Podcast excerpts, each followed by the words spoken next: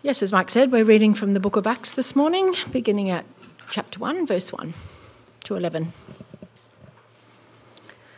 I wrote the first narrative, Theophilus, about all that Jesus had began to do and teach until the day he was taken up after he had given orders through the Holy Spirit to the apostles whom he had chosen. After he had suffered, he also presented himself alive to them by many convincing proofs, appearing to them during 40 days and speaking about the kingdom of God. While he was together with them, he commanded them not to leave Jerusalem, but to wait for the Father's promise. This, he said, is what you heard from me, for John was baptized with water, but you will be baptized with the Holy Spirit not many days from now.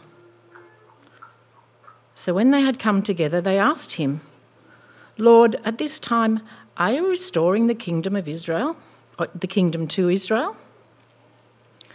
He said to them, It is not for you to know times or periods that the Father has set by his own authority, but you will receive power when the Holy Spirit has come upon you, and you will be my witnesses in Jerusalem, in all Judea and Samaria, and to the ends of the earth. After he had said this, he was taken up as they were watching, and a cloud received him out of their sight. While he was going, they were gazing into heaven, and suddenly two men in white clothes stood by them. They said, Men of Galilee, why do you stand looking up into heaven? This Jesus, who has been taken from you into heaven, will come in the same way that you have seen him going into heaven.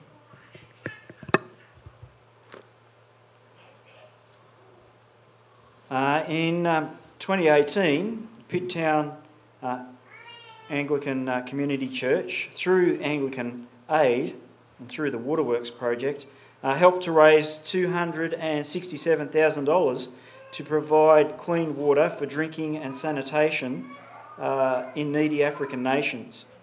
Anglican Aid also allows us as a church to provide financial assistance in times of hardship, such as natural disasters uh, and famine relief.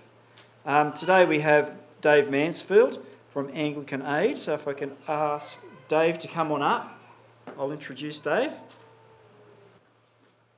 Morning, Dave. G'day, Michael. You can have the lectern mic. Thank you. Tell us a bit about yourself, Dave. There's not much to tell, really. I'm uh, about to retire, so I'm old and I'm tired, and, and I have mixed feelings about retirement. But I'm going to retire this year, and so Anglican Aid is looking for a new CEO. That's something you could pray for, because whoever takes on that role has to clean up my mess, apart from other things. I'm married to Helen. We've got three adult kids, and we've got a bunch of grandkids. Do you want to know anything else? Uh, no, that sounds pretty good. Okay. That sounds pretty good. Now, um, I know you're an author and you've got a whole range of bestsellers. Oh yeah, well, they're they're all in my garage. no, no, I've got one. So that's oh, there's one less in the garage. That's yeah. a pretty outstanding fact. So that makes yeah. you a bestseller in my book. Um, I thought I'd try and ask you a question as an icebreaker that you've never been asked before. Oh, yeah. Uh, so when you're penning these thoughts down, what's your favourite letter to write? And what makes it your own? What's special about it? What's my favourite? Letter to write. Oh, my favourite letter of the alphabet yes. to write. Um, uh, Z. Z. Because it gets 10 in Scrabble. How many words can I think up with the letter Z? Sounds good to me. Zebra. Is zebra in the Bible? Sure. Oh, I'm sure it is. Yeah, yeah. I'm sure. I'm sure zebras went into the ark. yeah. Um, now, I've noticed over the years that many agencies that sort of provide emergency um, funding to people overseas that were once clearly identifying themselves as Christian organisations have kind of distanced themselves uh, from that. Um, do you see this happening? I do, and it's a great danger. Mm. Yeah? Mm. so, how does Anglican aid actually connect physical needs of people and spiritual needs? Thank you for the question. At the heart of our work is a desire to see the next generation of leaders Christian leaders trained in, uh, in countries like throughout Africa. Uh, and at the moment, we've been very involved in the last few years in helping develop the capacity of the George Whitefield College to be able to train men and women not only for ministry in South Africa, but it's a college that has such a, a reputation now that there are, there are denominational leaders, not only Anglican, denominational leaders from uh, many parts of Africa wanting to send their students to be trained at the George Whitefield College. That's a great encouragement to us and an answer to prayer. And, uh, and I want to say if there's any young people here who are thinking about training and you'd like to do something kind of out of left field, quite different to going to Moore College, go to the George Whitefield College in South Africa. That would be uh, a great experience. Australians have done that and, uh, and been much the richer for it. We have uh, Australian lecturers there, and so that's very exciting. If we can, if we can help, and many, uh, many other people are in this space, we're just doing a little bit, and others are doing a little bit. If we can help train the next generation of Christian leadership in many of these countries, not only in Africa but in other places as well, then we can have great confidence that those Christian leaders will provide help and aid for their communities uh, and do so from a, a Christian world, uh, world perspective, worldview perspective. Let me give you a very brief example of that. Um, we want to protect the rights of those who have no voice. And perhaps the most voiceless, the most voiceless people created in the image of God on the face of the earth is the unborn child. Now, it's only Christian leadership that will protect that voiceless person. Well, not only Christian leadership, but only those who believe that, uh, that the unborn child in the womb has the same rights that you and me have. And so we want, we want aid delivered by people who understand their Bible and understand that men and women are created in the image of God and they have that dignity. Does that make sense? I think it does. I think it does, and I think that's just one example. I could go yeah, in a yeah. range of ways. Yeah. I could go beginning of life. I could go end of life. Yeah. Look, everything I read about Anglican aid points leads you straight back to the Bible. So I think any uh, anything that we give financially um, and we, we give to Anglican aid is a real investment in um, not only people's needs but but the kingdom itself. Mm. So thank you. Um, you're going to teach us about Acts chapter one.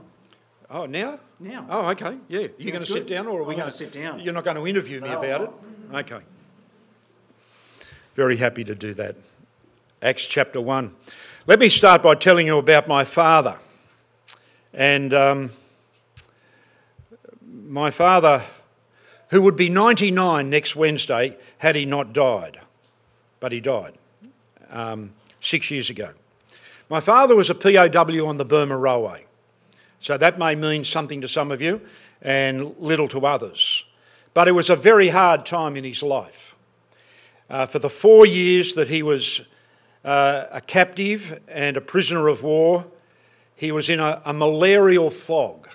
So he kind of was in and out of malaria for the entire four years. His body was, was ulcerated, um, he was emaciated, and some days he would go and work on the railway walking on his hands and knees.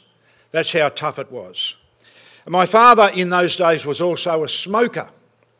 And he's very grateful to God that he was, even though he gave up smoking when I was a teenager, and very grateful that he gave it up. Okay? So don't be offended by what I'm about to say. But he says in his memoirs, he recalls a time when they were on the River Kwai and they were waiting for a barge to take them, and they had to wait a couple of days for a barge to take them from one campsite to another campsite to work on the railway. And he recalls buying some tobacco off some local farmers and being grateful for the fact that he smoked so that he could inhale the rich local tobacco and that would numb the pain of hunger the pain of ulceration, the pain associated with malaria, and so forth. And he said, most of the blokes didn't have any cigarette papers to be able to roll the smoke. But he was grateful that he took a Bible to the war with him. And he said, I smoked my way through most of the Old Testament and I nearly got to the Gospels. Not sure whether I smoked my way through the Gospels or not, he said. I hope I haven't offended you by saying that. But what I want to point out here is that I think my father had a higher view of the Gospels than he had of any other part of the Bible. And I want you to have a high view of the entire Bible because it's all a part of the whole. Here in Acts chapter 1, the phrase the kingdom of God is used on at least two occasions the kingdom. And also in verse 1 of chapter 1, the writer, Luke, who is the author of Luke's gospel, and was a later companion of the Apostle Paul on his missionary journeys, Luke says, In my former book, Luke's Gospel, I wrote about all that Jesus began to do and teach. So there's a signal here that what we've got in the Acts of the Apostles, and you're going to begin to study it and you're going to hear talks on it from Sunday after Sunday what we've got here by implication is what Jesus continued to do and teach. But by the time we get to the end of Acts chapter 1, by the time we get to verse 11, he's what we call ascended. He's left the earth, in a sense, and gone back to heaven. And he's at the right hand of the Father. But Luke is saying that everything we're going to read in the Acts of the Apostles is what Jesus continued to do and teach. How did he do that? Well, he did it, of course, through his eyewitnesses, which we'll learn about. And I'm going to make an even bigger point than that. Because the kingdom of God is mentioned here at the end of verse 3 he appeared to them over a period of 40 days and spoke about the kingdom of God. That's not new. At the beginning of Luke's gospel, at the beginning of his ministry, he goes into Galilee proclaiming the good news of the kingdom of God. And it wasn't even a new concept then, because the idea of God's kingdom and God being king is something that we read about in the Old Testament. And we discover that Jesus is the King, He's the Messiah, He is the King of God's kingdom. So there's continuity here, and the disciples, even though they didn't get much, and if you don't get too much, don't, be, don't, don't despair. You'll, you'll pick stuff up as you go along and keep opening your Bible. Verse 6 Lord, are you at this time going to restore the kingdom to Israel? They knew that this was an Old Testament theme. However, it worked out, they were unsure of that, but they knew it. So, we're introduced in Acts chapter 1, we're introduced again to the kingdom of God and to the King of God's kingdom, and I'm going to make four points about the King of God's kingdom. You ready for them? They all start with the same letter. It's been a bit of a stretch to get one of them to start with that letter, but here we go. The kingdom of God, the king of God's kingdom is a reconciling king. The king of God's kingdom is a reconciling king. Jesus began to do and teach, and then he continued to do and teach. The ministry of Jesus was and is all about reconciliation. In 2 Corinthians chapter 5, Paul says, God was in Christ reconciling the world to himself, not counting their sin against them, and gave to us the ministry of reconciliation. It's a big word, but we understand what it means. We get it, don't we? When our relationships go south, we want them to be fixed up. We want them to be healed. We want them to be restored. We want them to be, we want to be reconciled. And our relationship with God, which we treated as little as of little value, the relationship that we were created for, is the relationship that Jesus came to restore, to reconcile us, to bring us back into a healed, forgiven, restored relationship with our Creator. And so, the ministry of Jesus, the kingdom of God, is all about the King reconciling his people to himself. At the moment, in this, moment, in this point of time in history, if you go back 25 years to the day almost, you'll know or you may remember that South Africa had just voted in its first democratically elected president. 27th of April 1994, a man by the name of Nelson Mandela. And when many people watched on and thought that South Africa could have descended into a bloody civil war because of tribal conflict, not only black and white, but those black tribes as well, Xhosa and Zulu and some minor tribes. Nelson Mandela was used by God to bring about a remarkable level of reconciliation, not perfect, but a remarkable level of reconciliation in that country.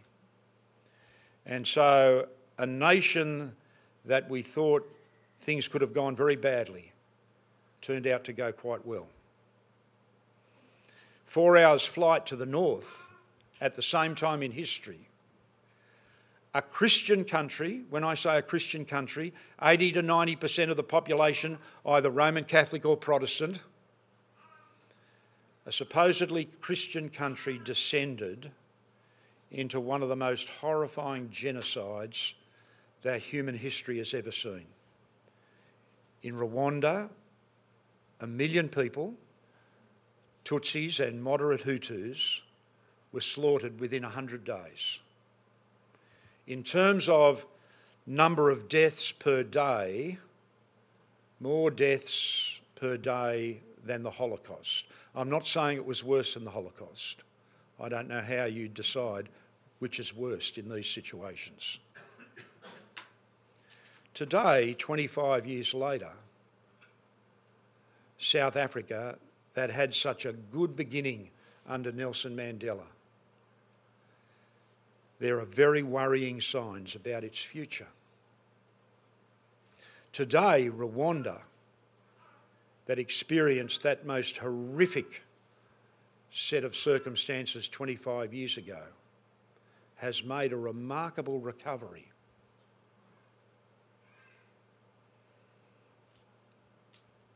reconciliation is so important to the healing of relationships at every level of life. The Archbishop of Rwanda is in Australia at the moment, and uh, Helen and I had been hosting he and his wife. He says that in Rwanda, after the genocide, when people were asked how they were able to go on and keep living, people who had lost everything, people who had lost their livelihoods, people who had lost their homes, people who had lost their families and seen loved ones, entire families killed, would say, We have lost everything, we have nothing to give. We have nothing to give but the gift of forgiveness.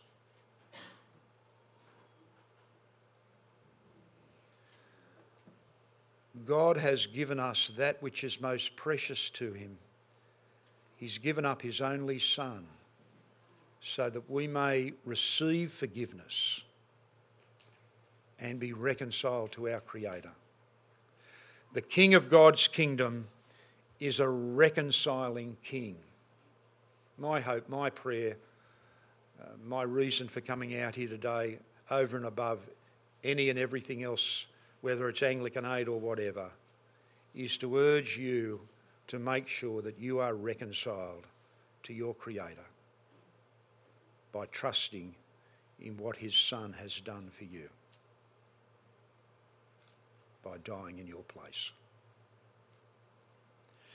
He is a reconciling king. He is the risen king. The second thing I want to say. He is raised, been raised from the dead. If I can read again verse 3 after his suffering, he showed himself to these men and gave many convincing proofs that he was alive. Jesus Christ suffered and died, taking the penalty for human sin, taking the penalty that you and I deserve for our, rebellion against God, and he came back to life again, and he is alive today. And so, when he was with the disciples over those 40 days, appearing to them again and again, not as a ghost, saying to them, Have you got anything to eat? Proving to them that he's got a digestive system. Don't want to get too personal and go any further than that. I did have a colonoscopy a few weeks ago, but let's not go there. Demonstrating to them that he had a hunger that needed to be satisfied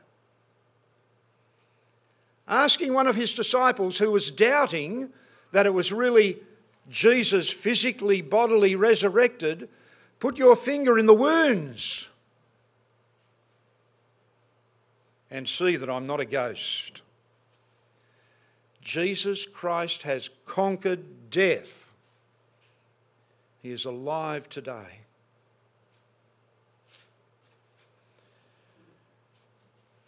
The King of God's kingdom alive, empowering his people, empowering his people through his Spirit. The Holy Spirit is mentioned three times in these 11 verses. Empowering his apostles to bear testimony to the fact that he rose from the dead, that he conquered death, bearing testimony to all that he did and taught so that he would continue through them to bring this great message of reconciliation to the world. Now, here's my third R, and it's a little clumsy. It doesn't flow as well as the others. But his people, firstly, his disciples, the 11, the 12, and the early church were to testify to the truth of this kingdom, of this reconciling king, specifically to testify to the fact that they saw him put to death and that he's alive again. They were eyewitnesses to the resurrection. They were his representatives in the world. There's my word.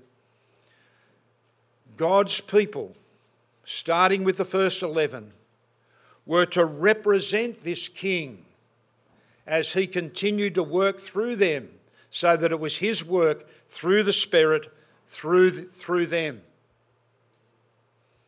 And again, if I can go back to 2 Corinthians chapter 5, this is what Paul says God was in Christ, reconciling the world to himself and giving us the message of recon- reconciliation. Therefore, we are ambassadors for Christ. What does an ambassador do? An ambassador represents the one who sends him. An ambassador for Australia represents the Australian government. And the early church were ambassadors for Christ. Jerusalem, Judea, Samaria, and to the ends of the earth. And so the mission is to continue to proclaim this kingdom, this king, this reconciling king this crucified and risen King, we represent him in every age, in every place. And so that means us here, Pitt Town, 2019. Means God's people in Rwanda today, South Africa. What sort of a representative for Jesus Christ will we be? If you're like me, you'll probably think, well, I'm a pretty poor one. I'd like to get better. I'd like to be better at it. Representing Jesus, it's a, it's a wonderful ideal. How can we get better at representing Him? Representing how He would think, what He would say, how He would act. Getting better at proclaiming the reality of His kingdom that He is King, that He is risen. Well, I was reading your news sheet this morning. Anyone read it yet? And I noticed that you have a course starting on Thursday morning on conversational Christianity uh, to help you get better at sharing these wonderful truths about this reconciling risen King. And now some of you have got to be at work. I know that. It's put on during the daytime. I don't get, I don't get that really. Is there a night course as well? Four o'clock tonight. Four o'clock tonight. Tonight. Gosh. There you go. So four o'clock today and nine o'clock on Thursdays. Okay, it's all happening. It's all happening here at Pitt Town. If you think you need a refresher on how to represent Christ in the world, how to echo the words that Jesus himself would echo if Jesus himself was in Pitt Town, here's an opportunity for you to get better at it. Four o'clock tonight and nine o'clock on Thursday morning. I'm not going to be there to mark the roll, but Greg is. And the last thing I want to say is that this reconciling, risen King, whom we are to represent, is going to return. Verse 11 This same Jesus who has been taken from you into heaven will come back in the same way you have seen him go into heaven. I don't exactly know how that's going to work, but I know it's going to work because that promise is as real as any other promise in the Bible. My father met my mother before they went to war, before he went to war, and they courted and they fell in love and they promised to get married if and when he returned. Now, there was no guarantee in the case of my father. Many of his colleagues did not return. And during the four years that he was away, my mother only received two pieces of communication to give her some assurance that he was still alive. Two very brief pieces of communication from the Japanese War Office, which gave her hope that he would come home that he would come back. And he did. I'm here. Jesus Christ, who has conquered death. Jesus Christ, who offers reconciliation to the world, will return. And that is the promise, and that is what we can be sure of. So, brothers and sisters, as you begin this wonderful opportunity to work your way through the Acts of the Apostles and to see what Jesus continued to do and teach, remember that He is the King of God's kingdom, a reconciling King, a risen King who has conquered death, a returning King and we are to be his representatives. Amen.